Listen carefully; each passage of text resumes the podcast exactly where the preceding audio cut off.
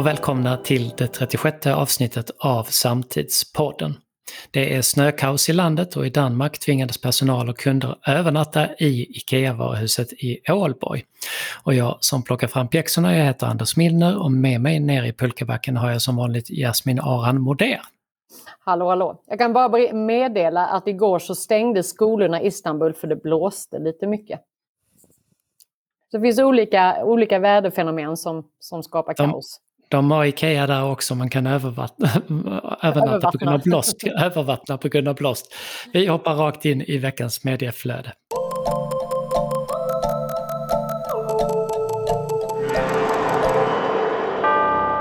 Och här ser vi ett språkligt skifte inom politiken där skällsordet blåbrun, där du har hört för Jasmin, eller hur?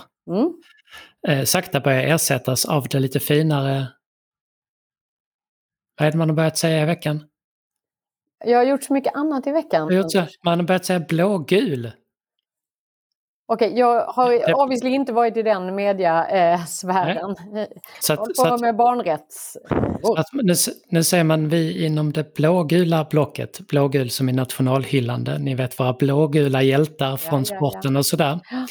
Eh, och ska vi då vara nationalistiska så eh, går ju tankarna lätt till fornstora dagar och eh, vara kungar kan ju kännas extra skönt när vi fått en kvinnlig statsminister och prata om manliga kungar. Eller, eller hur? Eller hur? Känns som men, vi slängdes tillbaka till en, ett annat århundrade. Men då är frågan hur många kungar känner vi egentligen till? Jag, jag tror att vi känner till tre. Vi känner till han som åkte skidor, eh, han som dog i dimman och så Karl den XII. Och Karl den XII, jag hade ju, det var ju 30 november nu i veckan, dödsdagen. Vi som bor i Lund minns ju när det här var en belägrad stad, det minns du säkert också mm. Jasmin, eh, eftersom högerextrema nynazister skulle fira sin hjältekung. Men är man då blågul eh, så verkar det här liksom vara bortglömt nu, eller så är det bara accepterat. Och värt att notera i veckan är hur många som känner sig manade att hylla just Karl XII på dödsdagen. Eh, så här skrev en person, idag är en dag för alla oss att minnas Karl XII, en ung kung som regerade i en svår tid och som försvarade Sverige mot en trippelallians mot stater, av stater som hotade vårt land på alla fronter. Det här skriver riksdagsledamoten Christian Karlsson från KD. Han är också skolpolitisk talesperson och han är ledamot av utbildningsutskottet och ordförande för KD i Stockholms stad. Det är ändå anmärkningsvärt. Eh, det är historielöst, är det inte det? Jag, man blir ju både upprörd och också lite så här på riktigt.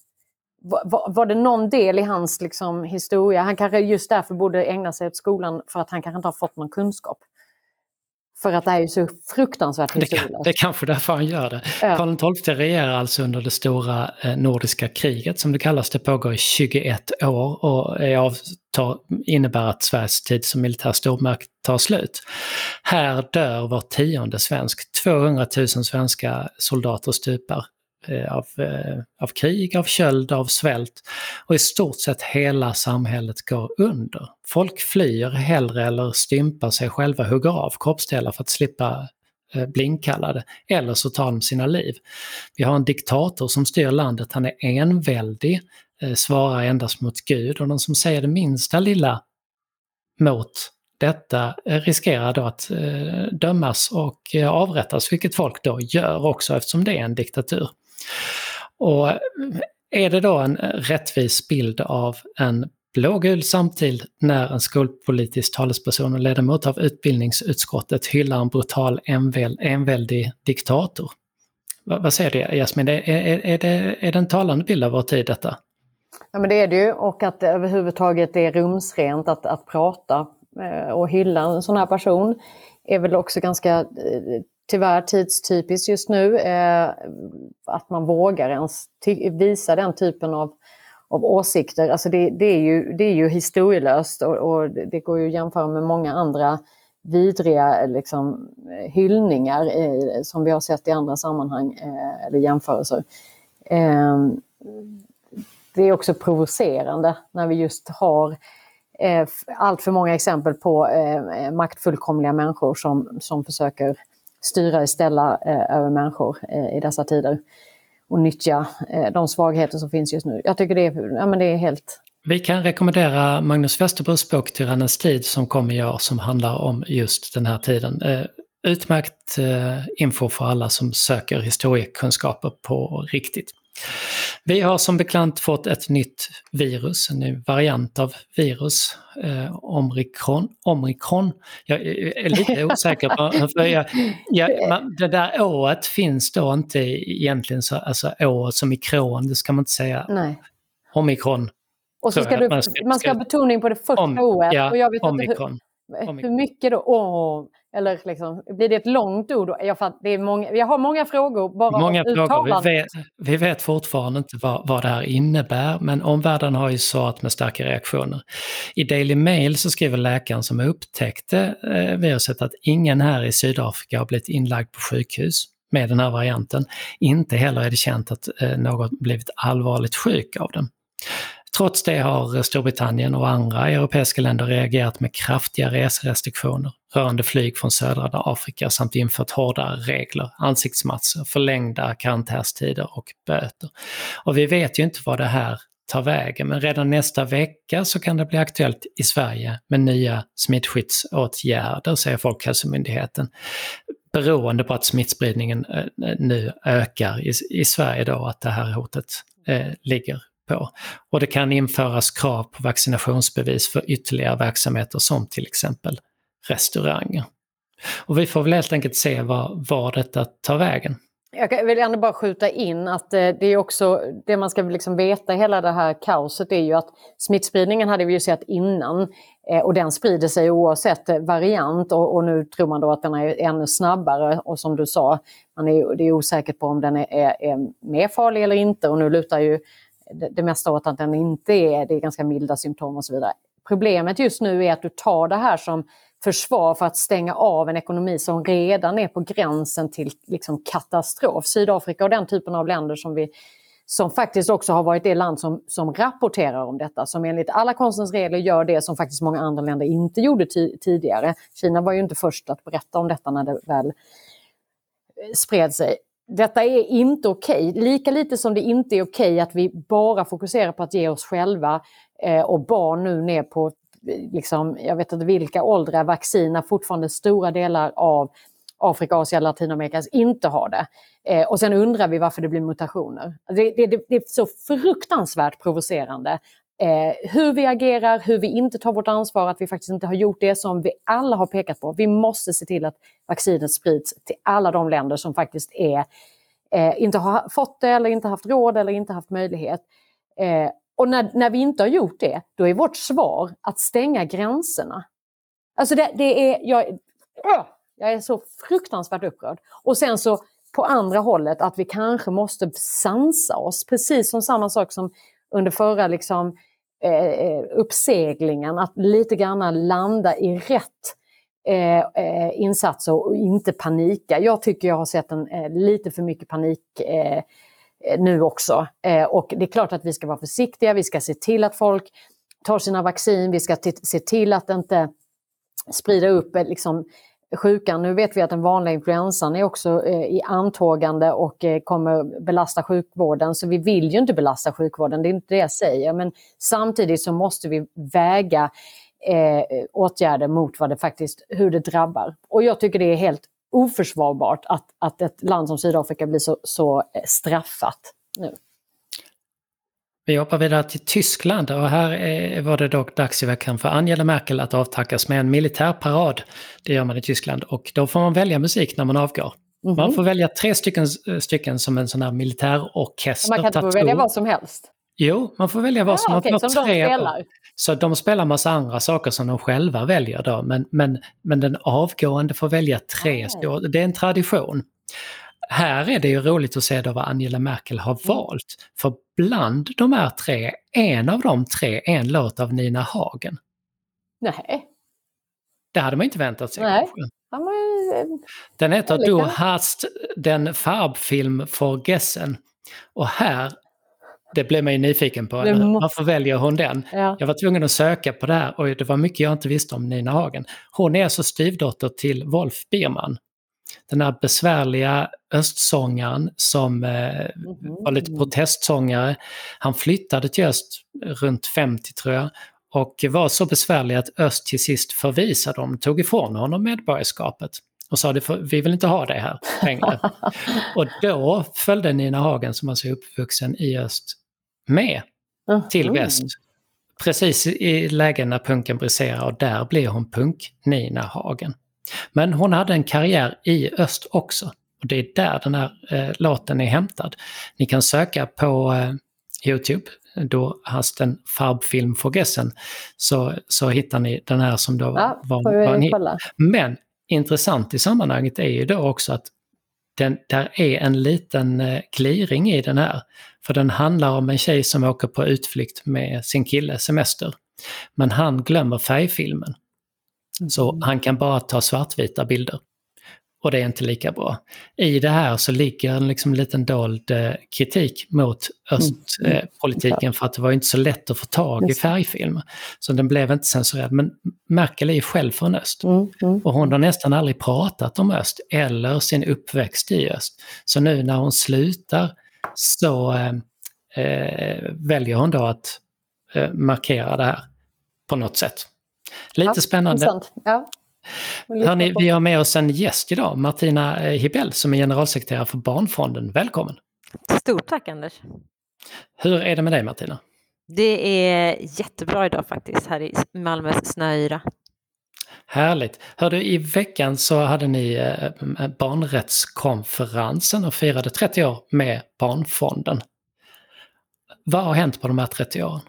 Oj, Jättemycket. Jag har inte varit med riktigt alla år, även om jag har varit med, varit med länge. Men, du får nog kolla, kolla mikrofonen lite längre från munnen tror jag. Lite längre, där istället. Så, yeah. Um, men det har ju hänt jättemycket på 30 år och uh, även om jag har varit med länge så är det inte riktigt så länge. Uh, men vi etablerades ju i Malmö för 30 år sedan som en, en fadderorganisation med alltså fadderskap där man kunde stötta och direktstöd egentligen till barn och familjer runt om i världen. Och, ja, och sen till, till stora långa utvecklingsprogram med samarbeten med massa spännande partners, jobba med katastrofstöd, jobba med förebygga effekter av katastrofer och mycket, jättemycket som har hänt. Och idag är det, är det en ganska stor verksamhet? Idag är det en stor verksamhet. Vi, är ju, vi jobbar ju i nästan 20 länder. Mm gör vi. Eh, och vi jobbar ju också särskilt med barns utsatthet i, till följd av klimatförändringarna faktiskt. Eh, och det här var ju en sak som, som ni tog upp under er konferens här i veckan, att, att klimat och barnrättsfrågor kopplas samman.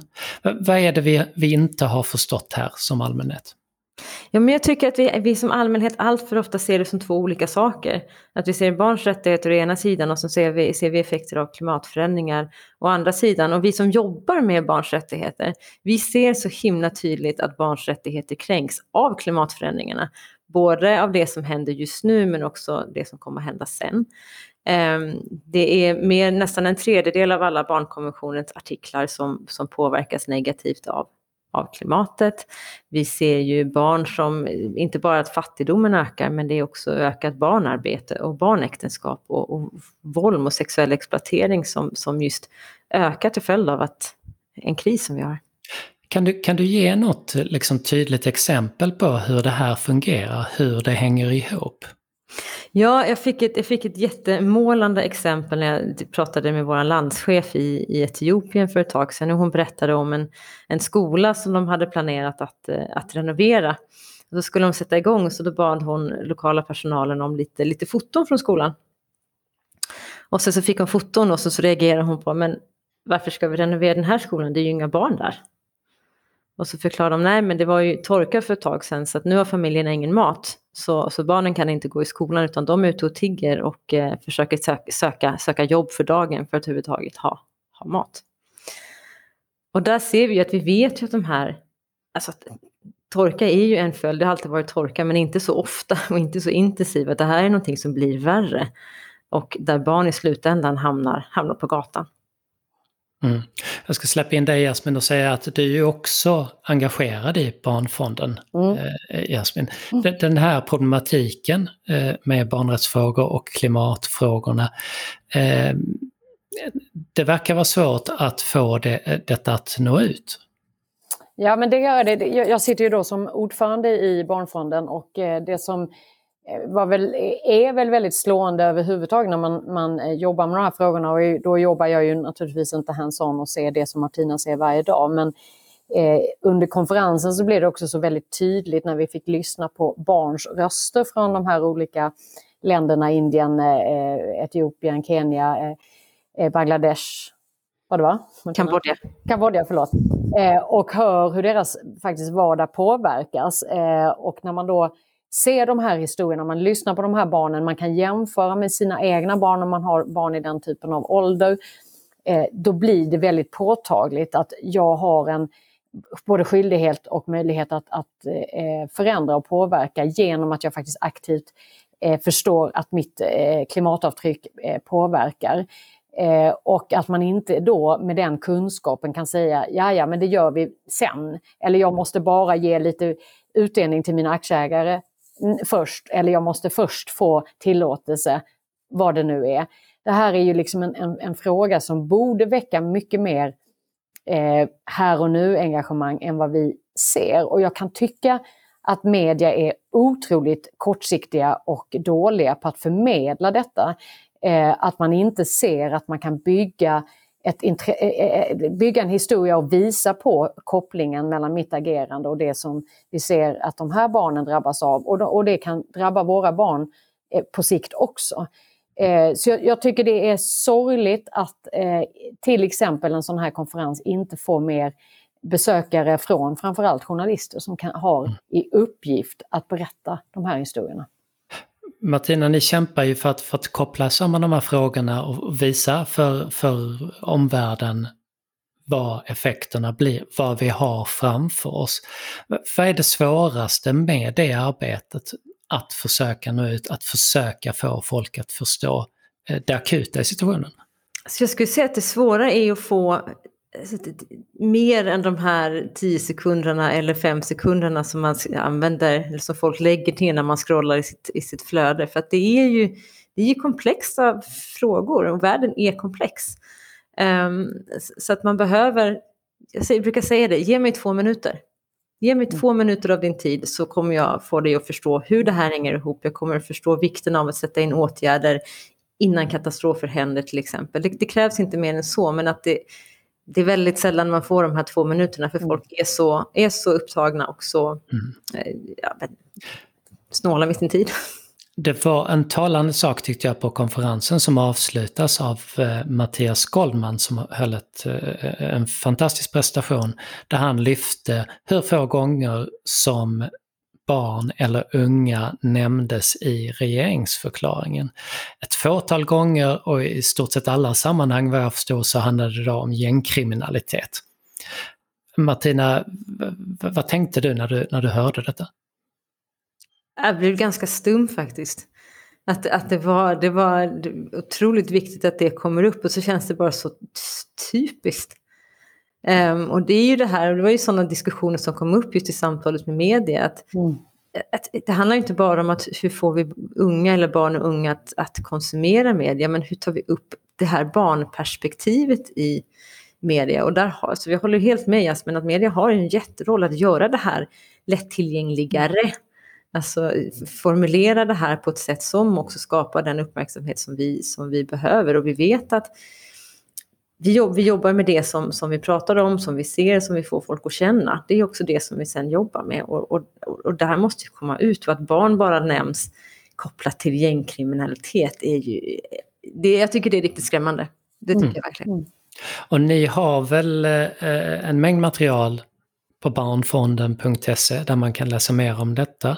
Eh, man kan också se konferensen i efterhand, gissar jag? Ja, absolut. Det finns information på barnfonden.se. Man kan se konferensen. Det kommer finnas en, finns en länk på hemsidan till, till konferensen. Och, och sen den första december så kommer vi också, nej, inte den första. Den 8 december kommer vi också att eh, publicera lite material, små, små foldrar med lite kortfattad information som lite smått och gott från konferensen helt enkelt.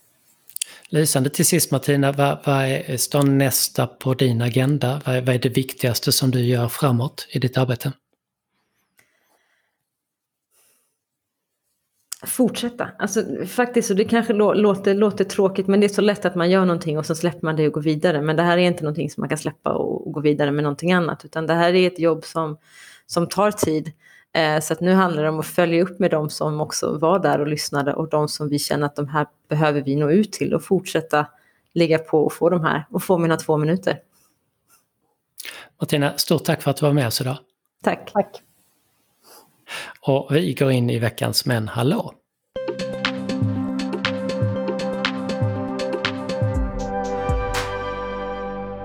Och här handlar det om eh, efternamn. Jag har hittat en karta om de vanligaste efternamnen i världen. Och jag tänkte att vi tar en liten frågesport här. Eh, Jasmin, vilket är det vanligaste efternamnet i Sverige?